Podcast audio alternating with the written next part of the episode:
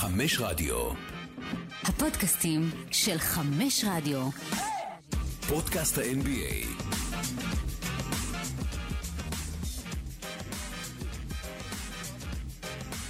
יום רביעי הראשון בפברואר, פודקאסט ה-NBA, אנחנו יום אחד לפני פרסום הסגלים הסופיים של האולסטאר, אחרי שקיבלנו כבר את החמישיות בכל אחד מהצדדים, ונדבר על זה, נעשה את הבחירות שלנו. עשיתי פה איזשהו אה, פודולוג כזה לפני איזה שלושה שבועות, אה, ודיברתי על אה, אותו עניין, אבל זה היה רק אני לבד, וגם עברו עוד שלושה שבועות, ודברים אולי השתנו מבחינת השחקנים שראויים או לא ראויים להיות באולסטאר, ועדיין אנחנו נתחיל עם דבר אחר, עם וושינגטון ועם דני. אה, והתקופה הטובה של הוויזארדס עם רצף שישה ניצחונות הארוך ביותר ב-NBA, ובשביל זה גייסנו את מוחות הטובים של פודקאסט הכדורסל של ערוץ הספורט. אבל הם היו דפוסים, ולכן אני הגעתי. אז הנה ג'ובה, אה, אלפרין לא היה יכול, סתם.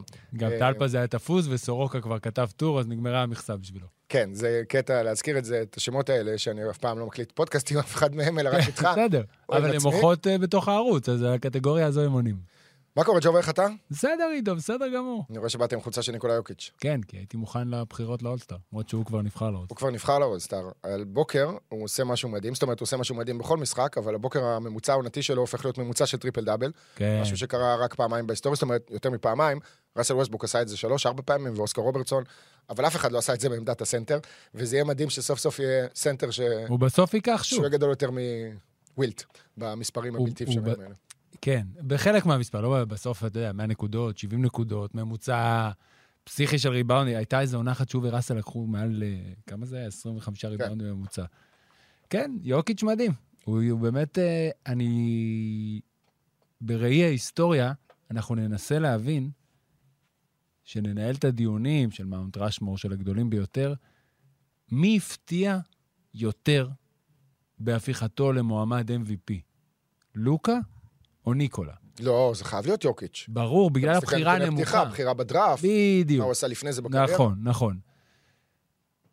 אבל בגלל שלוק, אז בגדול אני מסכים איתך וזה נכון. לוקה גם הפתיע, צריך לזכור את זה. אבל המעבר, אבל בדיוק. זה, ושאתה תשים אותם, עוד פעם, עכשיו קשה, עכשיו התשובה היא קלה. אבל שתסתכל עוד אה, 15 שנה או 20 שנה ויסיימו את הקריירה ומה הם ישיגו, ואז ההפתעה פר ההישגים. זאת אומרת, נכון להיום ליוקיץ' כבר יש שני MVP. יש גמר אזורי.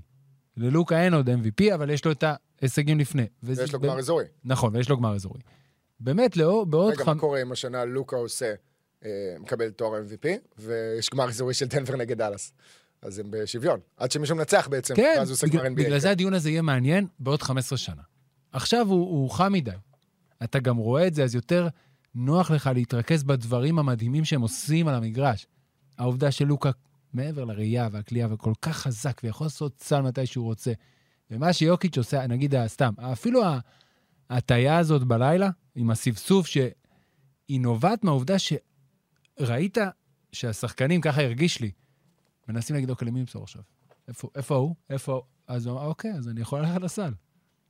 זה קצת פשוט. תראה, יוקיץ' זה חתיכת תופעה, כשאנחנו מסתכלים תופעה. על ארבע השנים האחרונות שלו בליגה, הוא מוביל בסלי קלאץ' בפער עצום, זאת אומרת, אתה מחבר את כל הכוכבים ביחד והם מגיעים למספר סלי קלאץ' שיש לו. ועוד נתון אחד שלא נרשם כל כך אה, בסטטיסטיקה המתקדמת, זה הסיסטים של הקלאץ'. ויש לו כמה מסירות לסלים, סלי ניצחון, שהוא משאיר שחקן חופשי, אה, ומעבר לזה המספרים והטריפל דאבל והשליטה בקצב של המשחק. יש רק דבר אחד, ששוב, זה לא קשור בסופו של דבר לתואר MVP, אבל אנחנו מדברים על נרטיבים ועל עיתונאים שהדעה שלהם כן. מושפעת מכיוון כזה או אחר, ולפני שבוע, קצת פחות, מה זה היה, ביום שבת, קיבלנו את הקרב האולטימטיבי בין שני הסנטרים, בין שני הראשונים בהצבעות ל-MVP, אמביד נגד יוקיץ'. אמביד, אני לא אגיד עשה לו בית ספר, כי... זאת אומרת, כן עשה לו... ניצח בנוקאוט. לא, לא, הוא עשה לו בית ספר בכל מה שקשור ל matchup הישיר שלהם. נכון. כלל 47 נקודות, 34 מהן היו על יוקיץ'. כן, הוא כן. היה אגרסיבי ותקף אותו. מה tip-off. אז פתאום עלו כל הבעיות האלה של ההגנה. וכאן אני רוצה לשאול אותך אם אנחנו, שוב, מקדשים יותר מדי... שזה נתונים בדיוק מה. שתכננו לדבר עליו. כן, אחד לאחד. אמ, אבל יכול להיות שבאמת אנחנו שמים בצד את זה שיוקיץ' לא שומר טוב. תראה, לא נגיד שהוא, לא, שהוא לא. שומר רע, אבל הוא טוב לא- הוא לא, ואמביד הוא שומר שומר טוב מאוד. טוב, הוא לא שומר טוב מאוד. הוא הלך והשתפר כל הזמן. הנתונים של דנבר, הסטטיסטיקות המתקדמות והנתונים ההגנתיים הקבוצתיים, יותר טובים שהוא על המגרש. עם זה אין ויכוח. אז באחד על אחד, אתה יודע מה, זה כמו העניין הזה. אנחנו דנים פה על המרוץ ל-MVP. אבל יש סיכוי טוב שאם עכשיו אני אגיד לך, מי אתה לוקח? או למי אתה הולך כדור אחרון? או סביב מי אתה בונה? דורנט או לוקה? אתה לא תענה לי אוטומטית לוקה, כי הוא עכשיו אחד השחקנים החכמים. לא, מה פתאום? יכול להיות שתענה לוקה. לא, אני אענה דורן. יפה. אז תמיד יש פער כזה, עדיין, לברון ודורנט הם בטיר משלהם, נקרא לזה. יש את השחקנים הטובים שולטים ה-MVP, ו- ולא תמיד, ולא מעט פעמים בשנים האחרונות, בגלל כל קווי העלילה שאתה מזכיר, מי שזוכה ב-MVP הוא השחקן הכי טוב. הוא זוכה על העובדה שזאת העונה, הוא השחקן הכי טוב, או הכי יוצא דופן, בעונה הנוכחית. סיכוי גבוה שאמביד ויוקיץ' יוכלו לשחק אחד על אחד, אמביד ינצח בתשעה מתוך עשרה משחקים. זה לא אומר שהקבוצה שלו תנצח יותר, או שיש לו יותר סיכוי לאליפות. שניהם מדהימים. שניהם, כמו שכתב, לדעתי, זה היה אסף רביץ בטוויטר, החזירו את הכבוד לעמדת הסנטר. עד לפני ארבע שנים כבר סנטר, אנחנו הוצאנו אותו. אין. הם... כן ולא, אני לא לא, יודע אם הם הם החזירו לא את הכבוד. הסנטרים. הם שינו את התפקיד הזה. אבל עדיין הם סנטרים. אין ויכוח על זה, נכון? בוא נגיד שלגבי יוקיץ', זאת אומרת, כן, ברור ששניהם סנטרים. סנטר, קודם כל, אבל יוקיץ' הוא סוג של רכז. הם שמו רף... מי ה point guard בחמישייה של הוא, דנבר? הוא. הם יפה, לא ג'מאל מארי. הוא משחק, אבל לא ניכנס לוויכוח הזה, אבל הוא קודם כל סנטר. הם שמו רף אחר על עמדת הסנטר. היום בשביל להיות סנטר ב-level שלהם, אתה חייב להיות שונה. דיאנדרה אייטון אחלה סנטר, אבל הוא לא ב-level הזה. אבל הם קודם כל סנטרים, שהם התחילו וצמחו לתוך מה שהם היו. יוקיץ' בהתחלה ניהל את המשחק מהפוסט.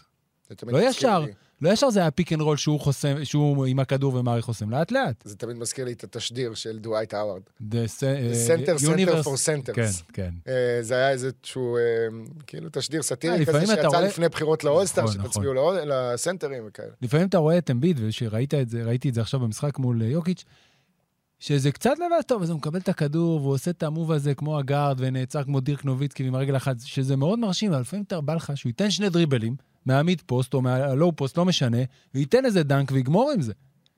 אז הם שינו את זה בהתאם למשחק של היום, על הכיפאק, אבל אין עוררין ואין ויכוח שהם סנטרים. הם עושים עוד דברים. אבל עם כל הכבוד, הזכרת את לברון ואת דורנט שהם בטיר אחר, ואנחנו רוצים להמשיך כן. לדבר על הטיר הזה של לברון ודורנט, ולהוסיף אליו את דני טורבו אבדיה. לא, לא, עידו, לא. לא. אבל כיף שאנחנו יכולים, קודם כל, בוא נשים את זה על השולחן. כיף שאפשר לדבר סוף סוף על דני, רק בדברים חיוביים. רק לוקח הזדמנויות, רק נותן מספרים. הכל מסתדר, דברים, על המגרש, מחוץ למגרש. הרצף, מה שמפתיע פה זה השישה ניצחונות ברציפות. זה הדבר היחיד שמפתיע בכל הדיון סביב וושינגטון ודני אבדיה, ושהם גם עושים את זה מעבר ל- לכל דבר, שברדלי בי לא כזה טוב. לא, הוא חזר עכשיו- רק במהלך הרצף הזה. נכון, היה לו עכשיו שני משחקים. או שלושה משחקים של פחות מ-20 נקודות. זה המשחק הרביעי שלו, זאת אומרת, הוא פספס שני משחקים נכון. ברצף. אה, בניצחון חוץ, אני חושב, על ניו יורק הוא לא שיחק. שהתחיל את הרצף הזה? לא, שם זה המשחק שדני לקח ריבאונדים ורץ? כן. כן, לא, הוא שיחק כבר. הוא שיחק? אני כמעט בטוח ש... אז הוא היה לכל אורך הרצף, באמת? אני חושב שכן. כן. אולי פספס אחד, אבל אני די בטוח שהוא היה. אולי היה איזה back to back והוא נח ב-back to back, אבל בגדול הוא היה בכל הרצף. טוב, תן לי לשאול אותך את השאלה שאני עדיין לא מצאתי עליה את התשובה לגמרי. למה אוקיי. אנחנו מייחסים את זה? עם כל הכבוד לטרייד של רוי האצ'ימורה ולדברים שטומי שפרד אמר, כי אם נחזור אחורה בעונה, וגם לעונה שעברה, רועי צ'ימורה קודם כל שנה שעברה 40 ומשהו משחקים בכלל לא שיחק. אבל עזוב את השנה שעברה. בעונה הזאת, היה בחוץ ל-11 משחקים ברציפות. היו משחקים שבהם פורזינגיס וביל היו בחוץ. זאת אומרת, ראינו את דני בסיטואציות שאמרנו, היינו מגיעים פה לשידור ואומרים, טוב, הלילה יהיה פה שיא קריירה כי אין אף אחד שיזרוק, והוא מסיים את המשחק עם חמש זריקות, או משהו כזה. אז מה השתנה עכשיו, ברצף הזה, במשחקים האלה, לדעתך, שהפך את דני פתאום להיות שחקן אחר לגמרי? בתוך משחק, אני אתן דוגמה, משחק מול יוסטון, אתה זוכר, הוא פתח עם 10 נקודות. אמרתי, בואנה, הוא היום מפגיז פה 30, וזהו. סיים עם אותם, סיים דאבל דאבל 10 נקודות, וזה מהמשחקים שאני לא מצליח להבין. מה שקורה ברצף הזה, זה שהרבע הזה חוזר כל הזמן. זאת אומרת, כשהתחיל הרצף, הרצף ניצחונות והתקופה הטובה של דני, היה גם את הטרייד, וגם אה, פורזינגיס היה פצוע על שלושה משחקים. אז אני חושב שדבר ראשון, ברמת הביטחון, ברגע שדני יודע שהוא וקוזמה זה שני הפורורדים הפרודוקטיביים היחידים בהתקפה, אז יש לו ביטחון לעשות דברים. הרבה זמן נבנית רוטציה מסוימת בוושינגטון במשחקים, מהרגע שדני יצא מהחמישייה, ועברו להרכב הגבוה עם פורזינגיס וגפורד, או ברגע שפורזינגיס היה פצוע עם הרכב שלא רץ בארבעת המשחקים האחרונים. הרוטציה די הסתדרה. אז כשדני נכנס עם שחקנים שהוא יודע מי הולך לשחק, הוא יודע שהדקות שלו מובטחות. כנראה שהרבה... עכשיו, השתחרר אצלו גם משהו. עכשיו, הוא יודע שלא פתאום הוא יפגוש את רועי צ'ימורה ב... בזה, ש- בחמישייה השנייה או השנייה וחצי, והוא יצטרך לריב איתו במרכאות עם כדורים. או שהוא יצטרך לעמוד בפינה בזמן שצ'ימורה עושה את המידפוסט שלו, או את הזריקות מחצי מרחק, אבל היינו שם. למה זה לא קרה לפני? כי, כי הכל עוד היה. זאת אומרת, כי הצל של הצ'יבורו ריחף מעל, אתה אומר. זה הוא שהוא היה. בחוץ פצוע, זה לא עכשיו אומר שהוא מחוץ לקבוצה, וזה משהו שחוזר על עצמו באופן קבוע. הרבה פעמים הזכרנו שזה עניין של ביטחון. לפעמים הדברים אתה צריך לדעת, עכשיו, הביטחון יכול לבוא ממך, שאתה יודע שזה מה שתעשה, הביטחון יכול לבוא מהסביבה, ויכול לבוא מהעובדה שכבר מה שהפריע לך ברמה הפרסונלית לא קיים. ואז אתה הולך פנימה לסל, והוא עושה את זה מצוין. עדיין, אני חושב, אתה רואה את זה, הוא הולך מלא ימינה, אבל הוא הולך. לא, במשחק האחרון הוא הלך שמאלה כמה נכון, פעמים. זה באחרון, ב reverse layup ובזה, כן. ו- אז לאט לאט הוא הדברים... לא האלה ניסה. לעשות את ה reverse בלי הלוח, כן? כן, בוא נסכים על זה שהיה שם פוקס. כן, כן, ברור. ברור, אבל uh, עדיין uh, פוקס יפה. ואני חושב שברגע שגם הקבוצה מנצחת, והקבוצה מבינה, כי הרי ב-NBA זה עובד ככה, זה לא רק קבוצת כדורסל. כארגון, כצוות מקצועי, והפרנצ'ייט פלר, מבינים שדני אבדה הוא עכשיו חלק מרכזי בקור הזה, בתלכיד של הקבוצה, אז הם גם זורמים איתו. ראית בהתחלה שהיו דברים שהוא עשה, שאתה רואה שברדלי ביל לא בא, הם לא באים לו טוב, מקצועית, כן, לא אישית. עכשיו דני, לך לסל, לך לסל, מה אכפת לו? הכינוי זה התחיל ממנו. עכשיו, זה דברים קטנים, שכביכול לא מתייחסים רק לכדורסל. עכשיו, ברגע ש... עכשיו, רגע, בוא נדבר על הכינוי, פתחת סוגריים. כן, אני לא יודע אם... בא... אני, אני לא, זה לא... אוקיי, המקור, ת, עכשיו אתה תסביר לי. זה מהפלייסטיישן. כן, המקור זה כן. מהפלייסטיישן בעצם, שמשחקים 2K, שמשחקים אה, מהלך ב-2K. ואתה רוצה להאיץ את ה... עם אתה הולך הכדור? לדנק, בקיצור, אתה לוחץ ריבוע וטורבו, אוקיי? כן. עכשיו, מה זה טורבו? טורבו זה R2. אוקיי. זה גם אותו לחצן בפיפא, נכון, בהרבה... נכון. זה- הלחצן בצד ימין למטה. בהרבה דברים אחרים, לא נכון. זוכר, ב-GTA לא, ב-GTA אתה יורה עם זה או R2 משהו. למטה. ב-GTA אני חושב שזה גז. אני לא משחק. כן, לא משנה. בקיצור, זה לחצן R2. R2 מצד ימין למטה, יש את השני... והוא לא רצה R2D2 למרות שיש לו D בשם. כן, אז הם הלכו על טורבו, בדיבור שלהם טורבו וריבוע, טורבו כן. וסקוויר. ואז יצא רק הטורבו. אני חושב ש-R2, אה, כינוי קצת יותר מגניב. R2D2 היה יכול לשבת כן, לו טוב. כן. דני R2D2. R2D2. R2 דני. כן. R2 דני. אה, קודם כל, היו לו כבר המון כינויים. הבן אדם הזה מקבל המון כינויים, למרות שהוא פחות משלוש שנים בליגה. רגע, מה היה היה בעונה הראשונה משהו עם ה... קודם כל היה D9, דינה. היה אר דני, היה דני רודמן. אה, דני רודמן זה היה פה. לא, היה גם קצת בזה, בקבוצה. כן? זה היה רק על המשחק של 20 ריבאונד, אני יודע. לא, לא, לא, זה היה עוד לפני זה. זה היה עוד אוקיי. לפני זה. זה היה בשנה, בשנה הראשונה שלו כבר, כאילו, זרקו כזה דני רודמן. אה, יש את ההוא יזרעאלי. נכון. אה, ההוא ישראלי היה מגניב. עדיין מגניב. הטורבו, הבעיה עם הטורבו, גם זה הטורבו זה ככה. כן, עכשיו, שהוא לא- מסמן ככה עם הידיים. עכשיו, זה- בעיניי זה לא נכון. א', וינס קרטר כבר היה עושה ככה מזמן. כן. זה דבר ראשון. ודבר שני, אתה לא, זה, זה שלל פלייסטיישן, אתה לא עושה ככה, אתה עושה ככה. נכון? אז התנועה היא לא נכון, נכונה, היא לא להיות- משקפת את נכון, המציאות. התנועה צריכה להיות בזה. אצבע לא טוב, לא טוב, צריך. לעבור על זה שוב. ככה, אה, אגודל, אנשים רואים? לא רואים? כן. רואים, רואים, שידור. אתה באתר בשידור. אגודל ו- ואצבע. כאילו ככה. כן. זה צריכה להיות אתה התנועה. גם יכול ככה, ככה, צ'ק צ'ק. כן. Uh, בקיצור, אני אומר, טוב שיש לו כינוי. Uh, אין הרבה שחקנים שיש להם כינויים בליגה הזאת. בוא נראה אם זה. יתפוס, כן? Uh, אתה יודע, אני כל הזמן מסתכל על מה שכותבים על דני ומה שאומרים על דני בתקשורת האמריקאית, בוויזרדס fan בטוויטר, פחות מתעניין במה שכותבים כאן מבחינת ניתוחים ודברים כאלה, זאת אומרת, לפעמים אני קורא, וזה נחמד, אבל אני רוצה לדעת מה הלך ומה אתה הרוח. למד משם? מה אני לומד משם? למד. למד. קודם כל, לגבי ה fan base של הוויזארדס, הם כמו ישראלים, אוקיי? אחד לאחד, הם במאניה דיפרסיה קיצונית, הם עכשיו בטירוף, כן? אחרי המשחק האחרון בכלל, זה, זה נראה כאילו, מה זה נראה? אנשים מצייצים שם שהם, שהם בוכים עכשיו, דמעות של אושר, ודברים כאלה, שזה ברור, לא נלך fan base, נו, אין... קיצוני מדי. אה, מה אני אלמד מהתקשורת האמריקאית? דברים חיוביים וגם דברים קצת מבאסים. נגיד אתמול, אני מתחיל כל בוקר כל בוקר שלי בערוץ של NBA TV, פותח על הטלוויזיה, את הגיים טיים, זה לפעמים במשך חמש-שש שעות רץ, כן? כאילו כל היום אני יושב, עובד, עושה דברים, לא משנה, בסלון, וחיכיתי מאוד לראות את התקציר של סן אנטוניו נגד וושינגטון. הכניסו שם סל אחד של דני בתקציר, השם שלו לא נאמר אפילו פעם אחת. אוקיי, למה זה מטריד אותך? זה מטריד אותי, כי אם אתם עושים את העבודה שלכם כמו שצריך, אז המינימום של המינימום ששחקן רושם שיא קריירה, אתם חייבים לציין את זה. חייבים לציין את זה. בטח, שחקן של שנה 25. שלישית. לא, גם בליגה. 25, לא 12. כן, 25 נקודות, הקבוצה ניצחה, הם גם דיברו על זה, הם התחילו את כל התקציר מזה שוושינגטון לא ניצחה בסן אנטוניו מעל 23 99, שנים. כן. עכשיו, בואו, זה מתחבר, כן? דני אבדיה עוד לא נולד בפעם האחרונה שוושינגטון ניצחה, ועכשיו שבר שיא קריירה וזה. אה, מצד שני, אני כן שומע אנשים מדברים אליו פה ושם בפודקאסטים, אה, ואני כן רואה איך הvalue שלו עולה- עולה. אה, בכל הציט...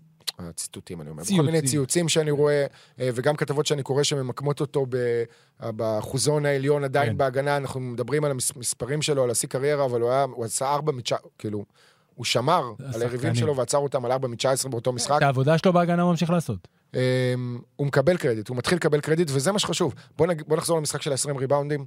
ב-20 ריבאונדים זה היה ב-ESPN, וזה היה בבליצ'ר ריפורט, וזה היה בסטט מיוז, ובכל מקום הוא הוריד מספר מסוים, וכמו שאנחנו יודעים, הוא פספס ריבאונד אחד לטריפל דאבל, שגם זה מעלה את הערך שלו.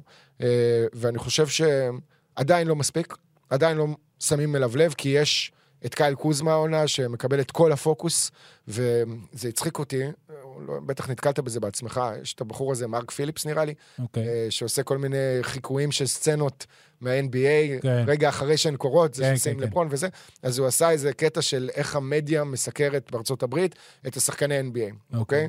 אז איזה מישהו אומר, כאילו יושב העורך תוכן נגיד, והעוזרים שלו, ואחד העוזרים שלו אומר לו, יואו, שי גילג'ס אלכסנדר בדיוק עלה חמישי, ואז הוא אומר לו, what? שי, what? I don't want to hear about שי, כאילו ככה עצבני וזה, I don't give a fuck about שי, צועק וזה, ואז הוא אומר לו, אה, אה, יש, אה, למלו בול חוזר לשחק היום, ואז הוא אומר, למלו, שלח לי היילייטים ישנים שלו, אני רוצה את זה, וזה." כאילו, כל מיני דברים כאלה של פערים, הוא מראיין את גרלנד, את אה, דאריס גרלנד. אחרי משחק, גרלנד עומד מולו, כאילו, עם אה, 60 נקודות, 16 ריבאונדים, 15 אסיסטים, אז הוא אומר לו, רגע, עשית 60, 16, 15? אה, זה fucking משחק רגיל, אחי. רגע, הופה, מי זה? ה Splash Brother השלישי, ג'ורדן פול, קלט 30 נקודות. בקיצור, יש שחקנים מסוימים שמקבלים את האייפ, קייל קוזמה הוא השחקן הזה, שמקבל את האייפ, בגלל הרבה דברים, כן? שקשורים ל social media, לאישה שהוא יוצא איתה, אה, לסטייל האקסטרווגנטי שלו, או משהו כזה, ואני חושב שקצת מאבדים את דני בעניין הזה, אבל צריך להגיד ביושר, אנחנו מדברים פה על ארבעה משחקים רצופים, על שבוע הכי טוב בקריירה שלו, שגם כשאני מסתכל על השבוע הזה ומתרגם אותו לפנטזי, הוא מדורג במקום ה-35 בפנטזי בשבוע הזה. זאת אומרת, בין כל מה ששחקני ה-NBA עשו בשבוע האחרון, דני, היעילות שלו, אה, שם אותו 40. 35, וזה, נגיד, הרבה אולסטרים נמצאים בשבוע הזה אה, תחתיו. זה עדיין לא אומר שהוא יכול להמשיך את זה עונה שלמה, אבל בקיצור, יש קו עלייה, ועכשיו אחרי שחפרנו על דני, אם יש לך עוד משהו להוסיף אז תוסיף, ואם לא, צריך, וושינגטון, צריך קטנה, לקוות, ש- וושינגטון מפתיעים מאוד. אה, כמו שאמרתי בהתחלה, רוטציה הסתדרה יפה, הם שומרים לא רע, התקפית הם משחקים. אני חושב שזו עונה ראשונה שאנחנו לא נעלה את הטיעון שברדלי ביל מפריע להתקפה לא, של, ממש אה, לא. בדיוק ההפך. של אה, וושינגטון. למרות שיש עדיין בולי בול כזה בסופי בעיה, משחקים. אבל בגדול הוא לא, הוא, בול. הוא לא מפריע. פורזינגיס בעונה הכי טובה שלו מזה כמה שנים, והכל מתחבר. וזה הרבה לזכותו של וס אנסל, שבתחילת העונה לא היה נראה שהוא מצליח לחבר, ויש ודברים ורואים, וקו עלייה. מקווה בשבילם שימשיך. כרגע הם אה, פייבוריטים להיכנס ל play-in. הוא עושה רוטציה. מצוינת, באמת. כן. צריך להחמיא לו על ההתאמות שהוא עושה בשבועות האחרונים. אמ, קנדריק נאן, תוספת נחמדה. כן, נחמדה מאוד. בגדול, זה שוושינגטון משחקת יותר עם גארדים עכשיו, משפר אותה. אה, והיה צריך שם. גם גיבוי למונטה מוריס, כי... נכון, לא היה. מונטה מוריס וברדלי ביל ודלון רייט, דלון רייט מצוין. כן. כמה פעמים סימי אומר בשידור שהוא אוהב את דלון רייט. אני כאילו שוקל אם לעדכן אותו ברבע השלישי, שהוא כבר אמר את זה שש פעמים לא, במחצית תן לו, הראשונה. תן לו, למה לא? I love דניאל. אבל יש פתאום גם יותר שחקנים שהגנה לא זרה להם, מה שלא היה. אתה יודע, אה, דלון רייט, הזכרת אותו, שחקן הגנה טוב, מונטה מוריס, שחקן הגנה טוב, גפורד הוא שחקן הגנה טוב לא שטאג' רע גיבסון בכלל. נכנס לרוטציה קצת. כן, יש שחקנים שלא מתעלמים מההגנה, ו... וזה מתחבר ונדבק. הם לא... לא יודע אם הם יצאו מה play-in, כן? אבל כרגע הם באמת בכושר מצוין. אנחנו, בפתיחת העונה, דיברנו על הקבוצות שיאיישו את שש המקומות, ששת המקומות הראשונים שמובילים ישר לפלייאוף, וכרגע זה בדיוק מה שחשבנו. נכון. אה, אם אתה יודע, איזה קטנה פה, אטלנטה וברוקלין, שלא ידענו אם בברוקלין דברים יתחברו ולא יעזבו שם כל השחקנים ויפוצצו את זה, אבל אה, אלה השש הראשונות, בוסטון, מילווקי, פילדלפיה, ברוקלין, קליבלנד ומיאמי. ואז היחידה שהפתיעה זו אינדיאנה עד הפציעה של טייריס הליברטון. בדיוק. אה, ועכשיו יש לנו את הניקס במקומות 7, 8, 9, 10, 11, 12. הניקס, כל המקומות האלה הניקס? אטלנטה, וושינגטון, אינדיאנה, שיקגו וטורונטו. כן. המרחק של וושינגטון מאטלנטה הוא חצי משחק, אם היא מנצחת הלילה את דטרויט בחוץ, אז היא משתווה לאטלנטה עם אותו מאזן, והיא מתקרבת מרחק שני משחקים מהניקס. טורונטו בעונה רעה מאוד, למרות שגם, היא לא כזה רחוקה, כן, היא משחק מ... כן, אבל היא בעונה רעה. העשירי. אבל היא בעונה רעה, ואנחנו די צופים שיהיה אה, איזשהו מהלך גדול אה, בדדליין, עוד אה, שבוע וחצי, פחות, שבוע. תשעה בפברואר. ימים. כן. תשעה בפברואר, אנחנו בראשון בפברואר. אה, אז אני לא בטוח שהם איחרו בכלל על הפלייאוף. שיקגו זאת שיקגו. בסדר, בוא נראה. בגדול, כשאני מסתכל פה על כל הקבוצות, אינדיאנה אמורה להמשיך לרדת קצת, ומחר. מתי טייריס הליברטון אמור לחזור? אוקיי, אז זה יכול לייצר. שיקגו וטורונטו צריך להיות, באמת, עד התשעה בפברואר צריך לחכות ולראות. כי אז לראות אם שתי הקבוצות האלה, שתמיד מוזכרות בהקשר של טריידים, עושות איזה trade, ולהבין אם הן כן בכל זאת נלחמות על העונה הזאת, או שהן אה, יורדות מהסיפור. תראה, יש לוושינגטון לוח יחסית נוח, עם אה, משחק חוץ נגד דטרויט, ואז בבית נגד פורטלנד. זה יכול להיות רצף של שמונה ניצחונות, ואז משחק חוץ בברוקלין, ללא קווין דורנט עדיין כנראה, ושלושה משחקי בית נגד קליבלנד, אינדיאנה ושרלוט. אה, אחרי זה יוצאים לשלושה משחקים בחוץ במערב, ואז הפסקת ה All-Star. זאת אומרת, היא יכולה להגיע למצב שאחרי הפסקת ה All-Star היא כבר במקום השביעי, רגע, משהו כזה. צריך ל- לחלק את זה, זה לא רק הדעות. צריך קודם להגיע ל trade deadline, לראות מה קבוצות עושות, איך זה משפיע על תמונת ה play-in במזרח, ואז להסתכל עד ה All-Star. ארבעה משחקים עד הדדליין של אוקיי. וושינגטון, שמתוכם היא צריכה לנצח לפחות שניים, אה, אם לא שלושה אפילו.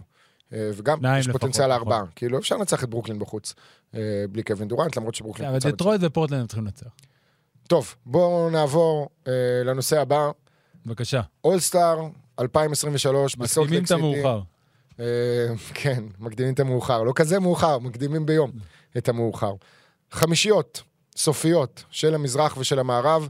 בוא נתחיל עם המערב, ואחרי זה גם, אתה יודע מה, נחכה עם החמישייה של המזרח כשנדבר על המזרח. חמישייה במערב, סטף קרי, לוקה דונצ'יץ', לברון ג'יימס, ניקולה יוקיץ' וזיון וויליאמסון, בדיוק החמישייה שאני חשבתי ושאם אני חושב שזיון היה צריך. בחוץ. אה, כן, אני הצבעתי לפני שלושה שבועות, אז עכשיו אולי אפשר להוציא את זיון.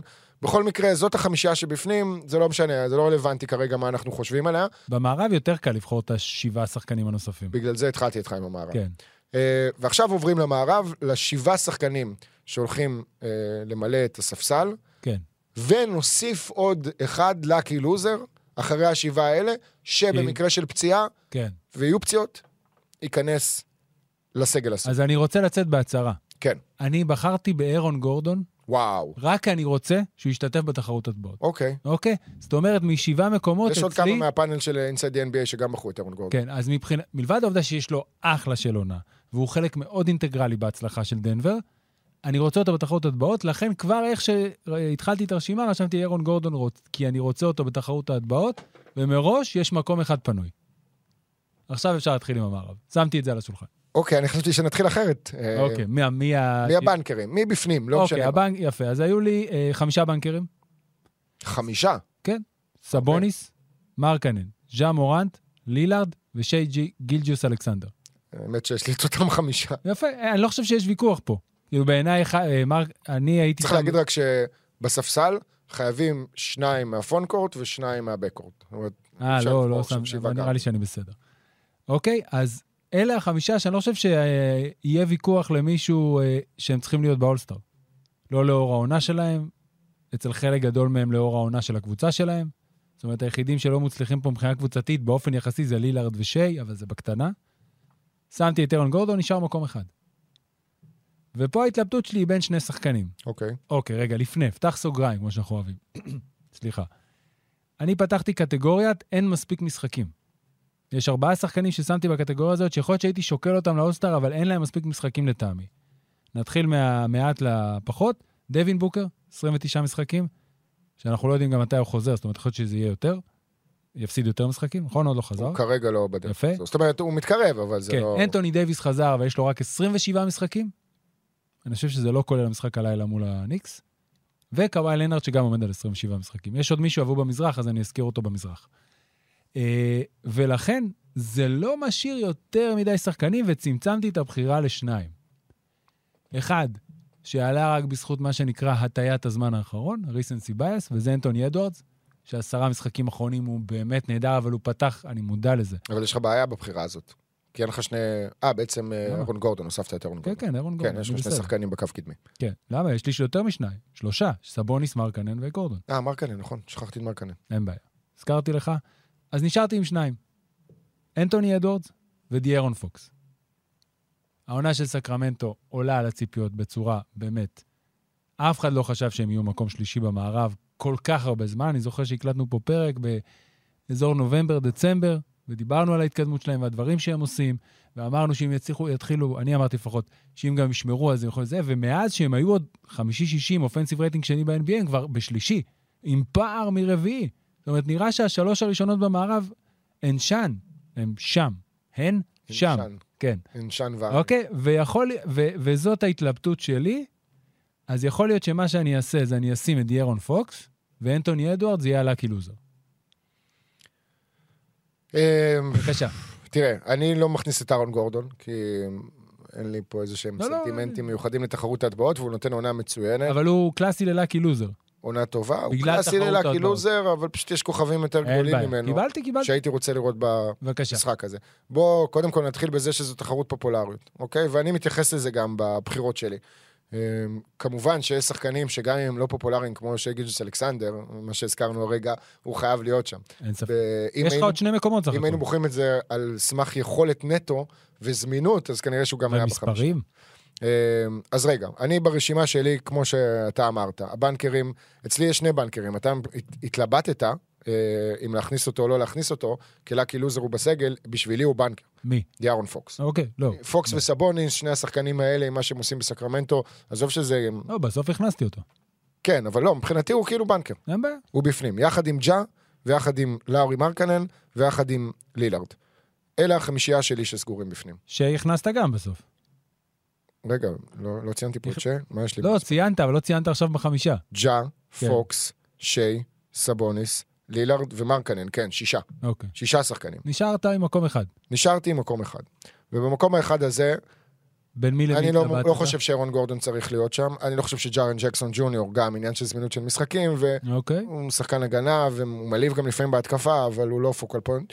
אה, קליפרס, פול ג'ורג' וקוואי לנרד, התלבטתי עם פול ג'ורג', אני חושב שלא מגיע לו גם עניין של זמינות. אם אתה מסתכל על מספרים, הוא צריך להיות שם, כן, מספרים אה, יפים. וגם מבחינת הוא star 34 quality. משחקים לדעתי, אם אני זוכר נכון. כן, רגע, חכה שנייה, סימי מתקשר.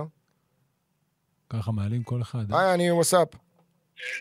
אוקיי, אני מבין שאתה לא מגיע היום. אני מגיע, אני מגיע, אני מקליט פודקאסט עם ג'ובה ממש עכשיו, הוא שומע אותך, אז אתה יכול להגיד...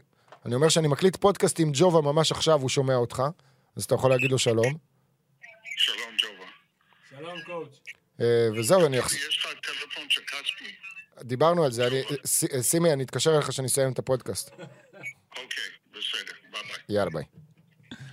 כן, יופי, עידו. כבר כמה ימים הוא מנסה להשיג את הטלפון של כספי, אמרתי לו, אין לי את הטלפון, תפנה אליו באינסטגרם או משהו, רק כן. שלסימי אין אינסטגרם. אה, כן, איפה הייתי לפני הטלפון? חסר אירון גורדון לא אופציה, פול ג'ורג' הורדת כן, התחלתי לדבר על באלימינציה. השחקנים שלו. קוואי, למרות שהוא נותן באמת אה, שבוע, אה, שבועיים, ש- 27 ש- משחקים. שאתה אומר לעצמך, אוקיי, קוואי החליט שהוא רוצה לשחק, ויש מצב שהוא החליט שהוא רוצה לקחת אליפות, ואף אחד לא יכול לעשות אה, מול זה שום דבר, אבל אה, too late. אה, לא too little, אבל טיפה too late. בדאלאס, מן הסתם, לא רק שאין אף שחקן שמגיע לאולסטאר, אין שחקן בחמישייה של כבר. כן, אבל אתה עשית פה, אתה יודע, היינו אומרים לדבר על, ה, על המערב, וגמרת את זה פה בשנייה, וגם אני, יש לי, אין לי פה הרבה על מה לדבר. אז אה, תראה, אתה רוצה, אז בוא. נפתח את זה בגדול. בפיניקס אין שם אף אחד, כמו שאמרת. עשיתי. תהליך דומה לשלך. ו... ובאמת, חוץ מסקרמנטו, עזוב את אירון גורדון שהוא מטעמים אחרים, אין אף קבוצה ש... שמגיע לה שני שחקנים. הוא אה, באמת, הם שניים שגם לא מפתיעים את הקבוצה וגם סוחבים את הקבוצה, והקבוצות המובילות, כמו שאמרת, לא ממפיס, לא ניו אורלינס לפני הצניחה, לא דנבר. לא מגיע, אין, אין, אין עוד שחקן שהוא בקליבר של All-Star, יש להם שחקנים שיכולים להיות All-Star ואולי בשנים אחרות. ג'מאל מארי ברור שיכול להיות All-Star. השנה עדיין לא.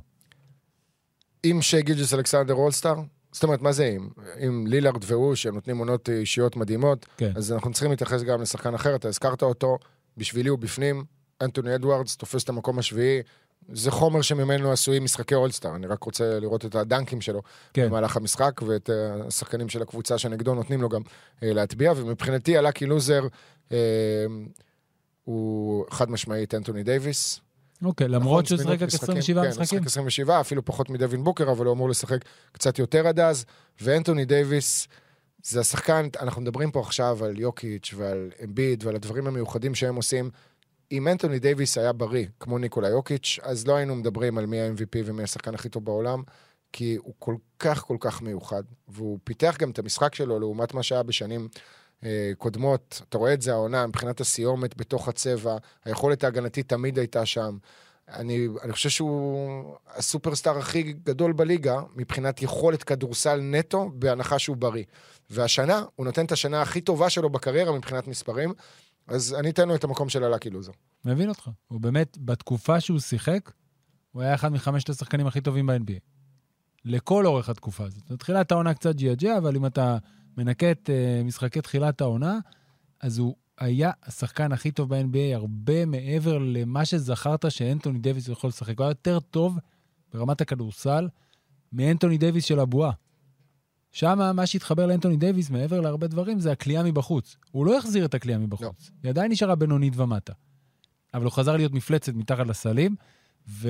האימפקט שלו בהגנה, אפרופו מה שדיברנו על יוקיץ' קודם, כן. זה הבדל כל כך עצום. אנטוני. דייוויס הוא כנראה, שוב, כשהוא בריא, השומר הקבוצתי, עזוב באחד על אחד, הנכס ההגנתי הכי גדול שיכול להיות לקבוצת כדורסל.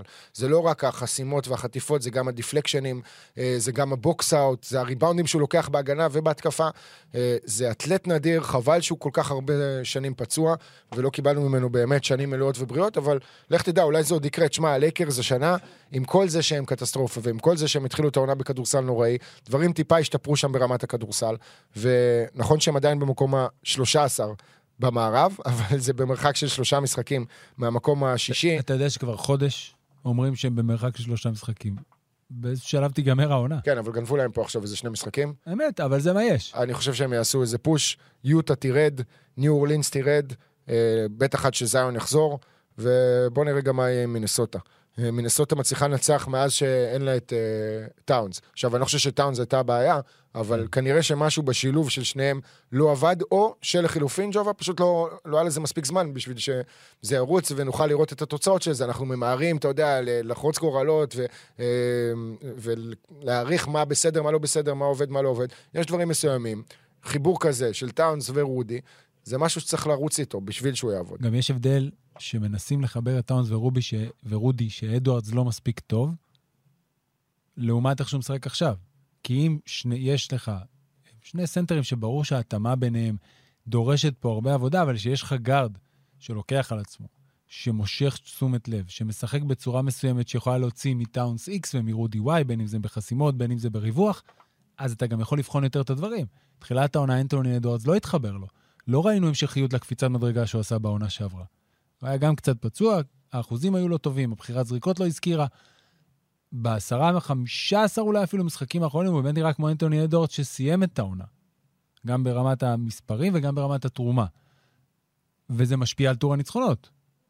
אולי אם עכשיו טאונס יחזור, לא עכשיו, כשהוא יחזור, וינסו לעשות ולהבין את החיבור הזה, איך הוא עובד, שאדוארדס משחק כמו שהוא משחק, ואולי הם יעשו עוד trade. אתה יודע, יש שמועות על דיאנג'לו ראסל שיעזוב. עכשיו בלילה האחרון ראיתי שמועות על בונז היילנד למינסוטה, שהוא מחפש תפקיד יותר גדול. צריך גם תמיד, ב trade deadline יש קבוצות שהן הן בין לבין ומשהו עוד יכול להשתנות. אני מבין למה הכנסת אותו, אני מודה שהתלבטתי. טוב, זה מה שקורה במערב, הרבה יותר פשוט לבחור. יותר פשוט לבחור. נעבור למזרח. גם זה מראה, זה בדיוק כמו הטבלה במערב. הקבוצות הטובות הן ברורות, הן אה, ברורות, אבל הן רק שלוש, וכל השאר זה סטי. במזרח יותר, יותר קל לקבוצות, יותר קשה האולסטאר. כן, במזרח אה, זה קצת מורכב עכשיו אה, להרכיב את השחקנים שמלאו את הספסל, חוץ מזה כמה שמות, אבל בואו נתחיל קודם כל בחמישייה. בסופו של דבר ג'ייסון טייטום יהיה שם יחד עם יאניס ויחד עם אה, קווין דורנט בקו הקדמי. בקו האחורי יש לנו את דונובין מיטשל יחד עם קיירי ארווין. זה אומר שג'ואל אמביד נשאר בחוץ. אה, שוב, מה שהופך אותו לבנקר, אבל בשביעייה. כן, לגמרי, בנקר בשביעייה. אה, אתה יודע, יוצא הלב לאמביד, כי הוא גם מחוץ לחמישיית העונה הראשונה כל שנה, כן, בגלל שיש לו שם את יוקיץ'. באותה עמדה. למרות אה, ששנה האחרונה זה כבר היה מותר לשים את שניהם. ועדיין, הוא יצא, אבל היה מותר. היה מותר, אבל עדיין העיתונאים הרגישו עם זה לא בנוח, פתאום כן. לשים שני סנטרים ביחד נכון, בחמישייה. אה, טוב, אמביד בפנים, אמת, וג'לן בראון בפנים, אמת. והם בנקרים שאין בכלל מה, מה לדבר על זה. ועכשיו, מכאן והלאה, אני מרגיש שאנחנו הולכים להסתבך, למרות שבוא נוסיף גם את אריס אלי ברטון על אותו משקל כמו שיי. אז לא, אני, אז לא, אז אני שמתי אותו בקטגוריות, ברור שצריך להיות בפנים, אך פצוע. אבל חוזר. חוזר, זהו, חוזר הלילה, אז מחר. לא הייתי בטוח שחוזר הלילה, אז כן, אז, אה, אז אתה יודע מה, יאללה, אני, מה שנקרא, רושם אותו בעט. אוקיי, אז זה השלושה בנקרים שלנו. איתך. הם- אמביד, האליברטון וג'לן בראון. מסכים. אז יש לנו זה אומר. שנשארנו עם ארבעה מקומות, ואני, קודם כל אני אזרוק רש, רשימה של שמות, שתבינו על מי אנחנו מדברים. ג'יימס הארדן, ג'ימי באטלר, באם אדבאיו, טריי יאנג, אפשר גם להכניס את דז'ונטה מארי אולי לסיפור הזה, ג'יילן ברונסון, ג'וליאס רנדל, זק לוין, דמר דה רוזן, פסקל סיאקם, אמ, לא יודע אם אתה רוצה להכניס מישהו מוושינגטון לדיון. גם מישהו משיקגו אני לא רוצה. כן, בוא לא, נתחיל בסדר. לפסול. זה, זה שמות של שחקנים שכבר כאילו עשו אולסטאר לפני זה. כן, מה שיפה היה בדה רוזן, ראית בחלוקת קולות, הוא סיים רביעי בבחירות השחקנים. שחקנים אוהבים אותו. כן, שחקנים מאוד אוהבים אותו. החבר'ה של שיקגו, אה, אם נתחיל בשיטת האלימינציה פה, כי באמת יש פה הרבה שמות, החבר'ה של שיקגו, דה רוזן וזק לוין, הם לא צריכים להיות בדיון של האולסטאר. אני הולך איתך ואני מוסיף גם את החבר'ה של טורונטו. זאת אומרת, את פי הוא היה סיאקם. בהתלבטות שלי, אבל אני יכול להבין אותך, כן. סיאקם הוא... אה, החוסר הצלחה הקבוצתית וגם החצי השני שלו ממה שראינו עד עכשיו, גם קצת בדעיכה. ירידה בשבועיים האחרונים משמעותית. אחרי שהיו לו כמה משחקים גדולים, עם השיא קריירה נגד הניקס כן. בגרדן, 52 נקודות. אני חושב שגם את ההתלבטות פה במזרח אפשר לחלק לקבוצות, אוקיי? בוא נלך על מיאמי. מיאמי נמצאת בכושר טוב, כבר יושבת במקום שישי כמה וכמה ימים, רצף... אה, אה, לא רחוקה ממקום חמישי, ניצחה את קליבלנד. נכון. כמות ניצחונות יפה בעשרה, חמישה עשרה משחקים האחרונים. עכשיו, תסכים איתי שאין לה מקום פה לשני נציגים באולסטאר. אני לא חושב שגם באם אדבאיו וגם ג'ימי באטלר צריכים להיות באולסטאר. אוקיי. מי נכנס מבין שניהם? נגיד והיה פה תקן. תראה, בגדול הממוצעים שלהם די דומים מבחינת נקודות נכון. למשחק, ו- ההבדל הוא שבאם הרבה יותר זמין ומשחק יותר, ג'ימי פספס איזה עשרה משחקים העונה, ליתר דיוק, באטלר שיחק ב-37 משחקים, נכון. אדיבאיו ב-47 משחקים, הממוצע של שניהם בניצחון- 21.4, כן, אבל אם אתה 22. מפלח את זה ניצחונות הפסדים, אז שם הדה-ביו קולע קצת יותר. כן. אבל לא אדיבאיו יותר בפער משחקים של משמעותי. 30 נקודות. אגב, ראית את הנתון ההזוי של ג'ימי באטלר השנה. יש לו שלושה משחקים עם 30 נקודות פלוס, כל השלושה האלה בעשירי בחודש. גדול. בעשרה בינואר, בעשרה בדצמבר ובעשרה בנובמבר, ואז בעשרה בפברואר יש להם גם משחק. אז אם אתה ראית את רוצה... הסיפור שהיה איתו עם הילדים שהגיעו מארגנטינה? כן, בטח שראיתי. איזה יופי זה היה. זה היה יופי, גדול. וזה נחמד מאוד כשאתה מגיע למשחק בית של השחקן הכוכב שאתה רוצה כן, לראות. תאר לך. אבל באותו שבוע קרה מקרה דומה לילד חוץ. בקליבלנד, שההורים שלו קנו לו מתנה לחג המולד לראות את סטף קרי משחק נגד הקאבס. נכון. ואז סטף נח במשחק הזה. אני אומר פשוט לקבוצות משחקי האלה, חוץ, לא. יש 15 משחקים בעונה של משחק אחד, אוקיי? בשווקים כמו, עזוב את הגדולים, ניו יורק וכאלה, כמו קליבלנד, כמו אינדיאנה, כמו שיקגו, כמו... תשחקו את המשחקים האלה, תנוחו בבית. בחוף השני, שאתם בעצם באים רק פעם אחת, כן. אתם חייבים לשחק. יש לכם משחקי חוץ הרי נגד ב- סקרמנטו שניים בעונה. כן, אז בדיוק. אחד תנוחו. כשאתה בבית שלך, אין בעיה. מה שסטיב קר עשה השנה, אני לא יודע אם זה היה מכוון ולמה, ו... אבל הסיפור הזה עם ניו אורלינס, זה... אני, אני הייתי בהלם מזה. הייתי בהלם מזה. כאילו, עכשיו, שתבין משהו. אמ, אני בטיולים, הטיול הראשון שתכננתי לעשות היה אמור להיות בכלל אה, בתחילת נובמבר, וכלל נסיעה לניו אורלינס, למשחק של גולדן סטייט נגד ניו אורלינס. מהמם. קרה, החלטנו בסוף, משיקולים כאלה ואחרים, לשנות את זה. ואז באותו משחק, כל הרביעייה, סטף, קליי, דריימונד וויגינס. בחוץ. וויגינס. אוקיי, אתה אומר לעצמך, איזה מזל, וזה, איזה באסה כן. זה היה. חודש אחרי, וחודש. וחצי אחרי, ניו אורלינס שוב אותה רביעייה בחוץ. מה? הם ביקשו ממנו ללכת למסיבות במרדיגרה, לא יודע. לשים אה, זה, שרשרות של כן, חרוזים, מה היה כן. הסיפור שם? יש להם איזה איש אה, קשר בניו אורלינס, תבדוק. מארגן אותם. יש לנו את ירון ארבל שהיה שם בעבר, נכון. שברר לנו את זה, גם הוא בגולדן סטייט, אז זה בכלל- נכון, נכון. כאילו, מה אנחנו צריכים? כן. יש לנו את השילוב המושלם כן. של לברר אבל באמת. מבין השניים האלה במיאמי, מי אתה בוחר? זה ברור שג'ימי באטלר הוא השחקן שלצורך העניין בלעדיו, ה franchise הזה לא יכול לחלום בכלל על גמר מזרח, או גמר אזורי, זאת אומרת, או חצי גמר אזורי. וזה נראה לנו טבעי שאנחנו יכולים להזכיר שאם זה מתחבר. אבל באמת דה ביו מחזיק את הקבוצה הזאת. ומספרית, יש לו קודם כל יותר משחקים, כמו שאמרת, הוא זמין יותר, והוא נותן אחלה מספרים. ולכן אני בצער רב, כי אני מאוד אוהב את ג'ימי באטלר, אה, החלטתי ללכת עם בם. אה, זה קשה לי, אבל אני מבין את ההיגיון שלך, וגם זה הלך הרוח שמוביל אותי בשבועות האחרונים, למרות שבטלר עכשיו, בעשרה ימים האחרונים, פתאום משחק בכל משחק ונראה מצוין, לא שהוא נראה לא מצוין. מה שאני אוהב בג'ימי... האינדיקציה היא לא אם הוא שחקן טוב או לא. כן, כן, כן, צודק. מה שאני אוהב בג'ים, אני חייב אה, שנייה להגיד את זה, כי יש לי תחושה שכמו יוקיץ' בצורה מסוימת, הוא יכול, אם הוא רוצה, לקלוע 40-50 נקודות בכל ערב נתון.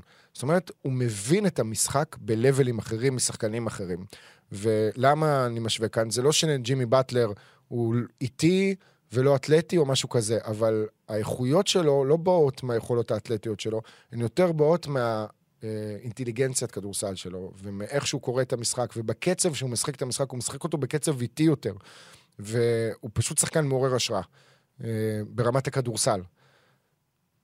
לגבי מה שאתה מדבר עליו, אני מסכים איתך. כשאתה מסתכל על העונה הזאת, וכמו שציינו, גם בנקודת ב-MVP, הזמן הזאת. מי עושה את העונה הזאת יותר טובה ויותר כן. משמעותי למיאמי, אז זה די בעיה. יכול להיות שאם חשיפת השחקן, שבעה שחקנים, הייתה בעוד שבוע, וג'ימי באטר היה משחק כל השבוע, אולי זה היה קצת יותר מאזן, אבל כשאנחנו מסתכלים על כל העונה, עד נכון להיום, הראשון לפברואר, במה דה ביו הוא השחקן הכי משמעותי שיש למיאמי היט. אוקיי, נשארנו עם שלושה שחקנים להוסיף לסגל של, החוף, של הנבחרת של המזרח. אמת.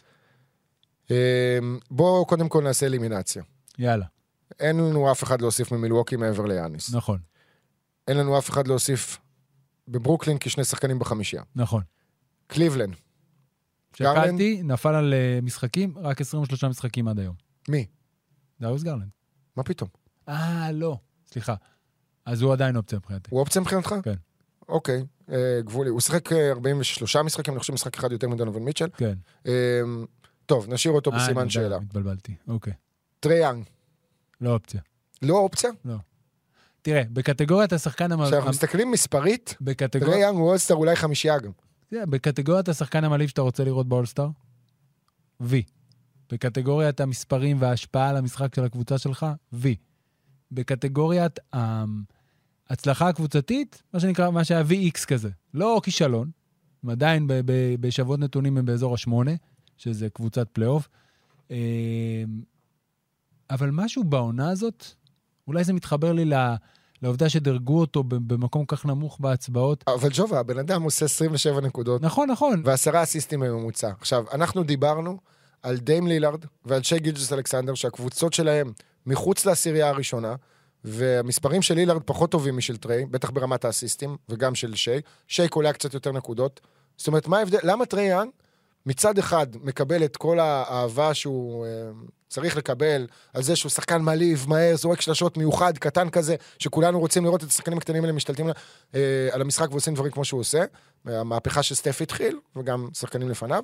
ומצד שני, הוא מקבל כל כך הרבה hate, כי כאילו, אתה יודע מה, אני אתן לך לענות, כי יש לי בעצמי אולי גם חצי תשובה. תראה, אני... אה, דריימון גרין דיבר בפודקאסט שלו, אני לא זוכר את מי הוא אירח, אבל שמעתי...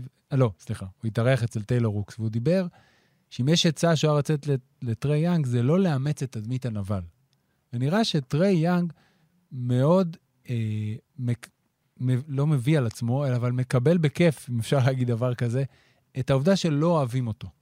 אין לו בעיה עם זה. עכשיו, אם זה היה רק, אתה יודע, בגרדן ועם היריבות, ובגלל שהוא ניצח אותם, אז זה היה סבבה. אבל משהו שם קצת מוקף בהרבה דברים שאתה לא יכול ליהנות ממנו. אתה יודע, זה, אם עכשיו תגיד לי שהוא ב-12 שלך, בשבעה וב-12 לאולסטאר, אני לא יכול להגיד לך, תשמע, זה לא נכון, הוא לא נותן, נותן עונה טובה, המספרים שלו לא טובים, הקבוצה שלו אה, נמצאת במקום ה-15. לא. אבל משהו בעונה הזאת מרגיש שהם נמצאים באיזה נקודה, אולי, שהם לא הצליחו להתקדם, אחרי מה שראינו ב... באותה עונה שהם הגיעו לגמר מזרח, שזה לא היה רק בזכותם, זה גם הרבה, אם בן סימונס עושה, לא עושה בן סימונס וקולע לאפ, אין, אז יכול להיות שהציפיות משתנות. אבל הציפיות השתנו, ושום דבר אחר לא השתנה, והם נשארו באמצע. והם עכשיו באמצע. אז הוא נותן עונה טובה, זה לא שאני אני יכול להגיד לך, תשמע, אין לו מקום. יש לו מקום, אבל כשאנחנו מדברים על בחירות, ואתה עושה את הבחירות שלך ואני עושה את הבחירות שלי, יש הרבה שחקנים שבעיניי צריכים להיות באולסטר לאור ההשפעה שלהם על העונה הזאת, על הקבוצה שלהם בעונה הזאת והיכולת שלהם. עכשיו, לפעמים, ואז אתה מגיע לשוברי שוויון קטנים. האם ג'וליוס רנדל צריך להיכנס, או טרי יאנג, אם נגיד ההתלבטות שלך היא ביניהם. אז אתה עושה את החשבון. עכשיו, אם אתה אומר, אוקיי, ג'וליוס רנדל סבבה, ג'לן ברנסון נותן עונה לרכז בניקס, אחת הגדולות בשנים האחרונות, נותן עונה נהדרת. הניקס נמצאים יפה במקומות 6, 7, לא במרחק כזה גדול מאטלנטה, אבל הרבה יותר טוב ממה שאולי אה, ציפו. ברמת המספרים, הוא טרי יאנג והוא, הם לא קרובים בכלל. לא. אבל ג'יילן ברנסון הוא, משהו בו אומר שהעונה הזאת, אני לא חושב שהוא צריך להיכנס, אבל אני יכול להבין את הדיון, ולכן אני, אני לא, לא מכניס אותו. אני מבין את. ה... אין לי סיבה להגיד לך למה לא, אבל גם כשהתחלת לענות על השאלה, אז כבר הייתה לי את התשובה בעצמי, אה, וזו אותה תשובה שאתה נתת, גודל הציפיות. אה, מצפים מטרי יאנג ומאטלנטה לעשות דברים הרבה יותר גדולים, וסגל יותר מרשים, וכמו שאמרת, כבר עשתה גמר מזרח, ועדיין, בשבילי, בגלל שמדובר בתחרות פופולריות, ובגלל שהוא שחקן מעליב בטירוף, הוא דוגמה להרבה ילדים שלא יכולים לעשות דברים ששחקנים אחרים עושים בגלל ה size שלהם, מבחינתי הוא בפנים, אבל עזוב את זה רגע, בוא נישאר עם שלך. כן. אצלך הוא בחוץ, יש לנו שלושה מקומות נוספים. התחלתי לדבר על ברנסון ורנדל, כי פה יש לי התלבטות אדירה. עצומה. אה, כאילו ברמה מסוימת, אני מרגיש כמו במשפט שלמה, של להוציא את שניהם, ולא לתת למישהו אחד, לבחור אחד על פני השני. כן. כי הם באמת מדהימים, ורנדל, אחרי שהיה השחקן המשתפר של עונת 2021, ב-21-22, חווה צניחה ביכולת שלו, במספרים שלו, באחוזים שלו, נראה קטסטרופה, הניקס נראו קטסטרופה. כן. לא היו בכלל ב play, נכון? הם סיימו נכון. מחוץ לעשרה המקומות הראשונים, והשנה הוא חוזר לעצמו ומראה שמה שראינו בשנה הקודמת היה יוצא מן הכלל שלא מעיד על הכלל, כי אי אפשר היה לדעת לגמרי, ג'וליאס רנדל בליגה הזאת עכשיו עונה תשיעית, והשנה... עונה ראשונה היה פצוע בכלל במשחק הראשון, נפצע לכ- לכל העונה. בלייקרס לא מצא את עצמו חלק מכל הסיפור הזה של כל הבחירות דראפט שלא הסתדרו שם ועברו בטרייד. בניו אורלינס הייתה קפיצה משמעותית, ואז עשה את המעבר לניו יורק, בניו יורק הפך להיות אולסטאר וכולי. בקיצור, זה נראה שהוא כן, אני מסתכל עליו השנה, ואני רואה את השלשות שלו ואת הדאבל דאבלים המפחידים שלו, ונכון שברנסון גם שדרג את הקבוצה הזאת, וכנראה שהוא ההבדל בין הניקס של מחוץ לעשירייה של השנה שעברה לניקס שהיא borderline מקום שישי, אה, והפלה גם הוא אוטומטית בדיוק. עונה ברנסון על הציפייה בעונה הטובה של הניקס, לפני שתי עונות, שרנדל עשה דברים מדהימים. אחד הקשיים שלהם, וזו גם הייתה אחת מהסיבות שהם הפסידו בסדרה מול אטלנטה בסיבוב הראשון, רנדל נהדר, אבל בסוף כשאתה צריך לתת לו את הכדור שיש סל באחד על אחד, יותר קשה לו. זה לא גארד פורוורד כזה ברמת הדורנט, שייקח כדור וילך לסל, ושיש לך רכז כזה, וברנסון יודע לעשות את זה, ועשה את זה ליד לוקה, ובמקום לוקה בהרבה דקות, ובאותה סדרה בעונה שעברה מול יוטה, שלוקה היה פצוע והוא שיחק את זה, והגארד הזה עזר לשחרר את הלחץ הזה מג'וליוס רנדל להכריע את המשחקים, ואז הוא עוד יותר טוב תוך המשחק. השנה הוא שומר גם יותר טוב. הוא מוצא את עצמו בסיטואציות מול שחקנים טובים ומחזיק איתם. וקשה מאוד, במשקל הסגולי באמת היה לי קשה להחליט מי מבין שניהם צריך להיכנס. בסוף הלכתי עם רנדל, כי כשאתה מפלח את זה בניצחונות והפסדים בתוך הניקס, הפער בינו וברנסון יחסית הוא איזה חמש נקודות. זאת אומרת ששניהם טובים בניצחונות, עדיין רנדל הוא יותר טוב. זאת אומרת, אפשר לנצח עם, עם, עם משחק טוב של ברנ... לא, ניסחתי לא טוב. קשה לנצח שרנדל לא טוב. אפשר לנצח שברנסון לא טוב. ו, וגם זה שובר שוויון מאוד קטן, וקשה לי עם זה, אבל אני לא חושב שברנסון בסופו של דבר נותן עונת אולסטאר. ורנדל יותר קרוב לשם. אני מסכים איתך בהקשר הזה, ולדעתי אחד משני השחקנים האלה חייב להיות בפנים. אה, אתה מכניס את ריי? כאן הכנסת אותו. בהסכמה על רנדל, וכן, אני הכנסתי את ריי. תראה, בגדול אני, אה, אם אתה רוצה את, ה, את כל הרשימה שלי, אז יש את, על הספסל את אמביד, את בראון, את במה דה ביו, את ריי, רנדל ואלי ברטון. זה כן, משאיר יש לך לי עוד מקום אחד. עוד מקום אחד. אתה לא הכנסת את ריי, אז יש לך עוד שני מקומות, אז מה השני מקומות שלך? אני הכנס... בוא נראה. אמביד, בראון, הלי ברטון, רנדל, בם. אני הכנסתי, אני יכול להגיד לך את מי כן הכנסתי. את ג'יימס ארדן, גם אני. אוקיי? ג'יימס אז- ארדן אז תופס אצלי את אז המקום נשאר לי האחרון מקום. אחד, ו... וכרגע בגדול, בהנחה שלא נדבר על הרדן, וזה די ברור שהוא צריך להיות במחליפים, גם לאור התקופה האחרונה וגם לאור העונה שלו, נשארים שלושה שמות. שניים הזכרנו, שלוש... את שלושתם הזכרנו. זה טרי יאנג, ברנסון ופסקל סיאקם. אלה השלושה שחקנים שאני לוקח את העונה שלהם, את הקבוצה שלהם, ואת איך שהם באופן כללי כשחקנים לא רק בעונה הזאת, שהם אופציה. אני לא יודע, בוא, בוא תעזור לי. אני לא רוצה של- לפנק את בנקרו אולי, שיהיה איזה רוקי באולסטאר, משהו. אם היה באורלנדו, הייתי זורם על זה. מי היה הרוקי האחרון ששיחק באולסטאר? זה הדברים שאתה זוכר בעל פה. כי נגיד לברון לא עשה את זה, ולוקה לא עשה היה את זה. מישהו לא כזה מזמן. רגע, בוא נשאל, בוא נשאל את גוגל. לא, לא, היה אחרי אנטוני דייוויס. זה היה בחמש שנים האחרונות לדעתי. חמש השנים האחרונות, לא. רוקי שהיה באולסטאר? לא, לא, לא. המצאתי? אני גם לא חושב שאנטוני דייוויס היה באולסטאר בשנת הרוקי שלו. יכול להיות שלא. רגע, הנה, יש לנו פה רשימה. בבקשה. וואו, יש אה, 45 כאלה. מי האחרון? אבל כן, אה, רובם היו לפני הרבה מאוד שנים. אה, טוב, יש פה רשימה של 45 שמות. אה, לארי פאוסט, רגע. לך לסוף, תתחיל מהסוף, לא מההתחלה. בוב קוזי, כן, רגע, בוא נרד למטה. אני לא יודע אם הם עשו את זה לפי שנים או לפי זה, אבל הנה.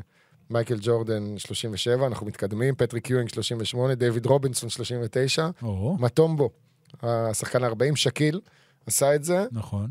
גרנט היל עשה את זה. אנחנו מתקרבים, עוד uh, שלושה שמות. טימי, טים דנקן, נכון? היה אולסטאר בשנת כן. הרוקי שלו. יאו מינג היה אולסטאר אה, בשנת ברור. הרוקי שלו, ברור כן. וקל. והאחרון שעשה את זה, למרות שזה חצי כאילו נחשב, זה בלייק גריפין. כי בלייק גריפין לא שיחק את כל עונת הרוקי נכון. שלו בגלל פציעה. רק ואז- בעונה הראשונה. בעונה השנייה היא נחשבה לשנה ראשונה בליגה. הראשונה שלו, אבל השנייה ב- שהוא בא, הוא היה בסביבה מקצוענית. כמו בן כן, סימונס. קרה ב-2010. בן סימונס לא עשה את ה... לא, לא, לא, לא עשה. לא את. האולסטאר בשנה הראשונה המלאה שלו, עשה את זה אחרי זה, אבל אה, כן, יפה. אז אה, בסוף, בגלל שאני. מאוד מחבב אותך, ואני אה, מתארח בפודקאסט שלך באופן תדיר, אני חושב שאנחנו נלך עם טריי יאנג. יאללה, רק בשבילך.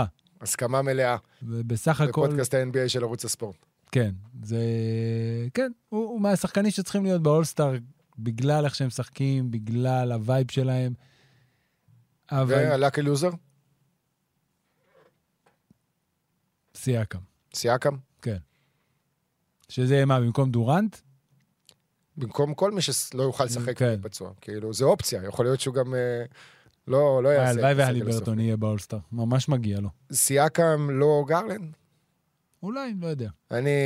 אתה נותן לגרלנד? אני, עזוב, לא, אני לא נותן לגרלנד, אני גם לא נותן לסיאקם. אני, אם יש לי לקי לוזר, תביא לי את ג'ימי. יאללה. אני חייב אתה לתת את הרספקט אתה לג'ימי. צודק. מגיע, אני איתך. בתור לקי. מקומות 11 ו-12 ו-13 בנבחרת, אני הולך איתך, יאנג בפנים וג'ימי בלאקי לוזר. טוב, עכשיו רק נותר לנו לחכות ולראות מה המאמנים בחרו, אה, ולהבין עד כמה... למה- אנחנו תגיד, יכולים בעצמנו בסופו לאמן של דבר. למה המאמנים צריכים לבחור? למה כבר לא בוחרים את כל ה-12 בשקלול שעושים של המדיה, של האוהדים ושל השחקנים? כדי ו- לתת לכל אחד איזושהי אז תחושה שהוא... שיצביעו קובע. גם המאמנים, וזהו, מה, למה צריך אה, עכשיו לחכות? למה לא חושפים את כל ה-12 בו זמנית? אה, שייתנו למאמנים לבחור את הלאקי לוזר, ושאדם סילבר ירכיב את ה- אוקיי. את השבעה שחקנים במקום... אה, שזה אני אומר. שהעשרה הראשונים ייבחרו על ידי הקהל, וה-12 והלאקי לוזר על ידי המאמנים. עשרה הראשונים על ידי הקהל זה בעייתי מאוד שווה. לא, לא רק, הקהל משוקלל. אה, קהל, קהל אה, תקשורת, אה, שחקנים. כן. אה, אני דווקא הייתי רוצה לראות רק את השחקנים בוחרים, אבל אז היה הולך מלא כסף של קליקים והצבעות, ו... כן, כן. כן, זה לא משהו שיקרה. בסדר. יופי, יש לנו אחלה נבחרות. כן, יאללה, שיהיה לנו בהצלחה, נעשה כוחות גם מתישהו. ברגע האחרון. כן. שעה לפני. אה, חצי שעה לפני המשחק. חצי שעה? כן, שלא נוכל להתכונן הרבה לפני. זהו, תודה רבה לרדיו ירושלמי כרגיל, שהפיק את הפודקאסט הזה. תודה לכם שהאזנתם. ביי, שיהיה לכם אחלה.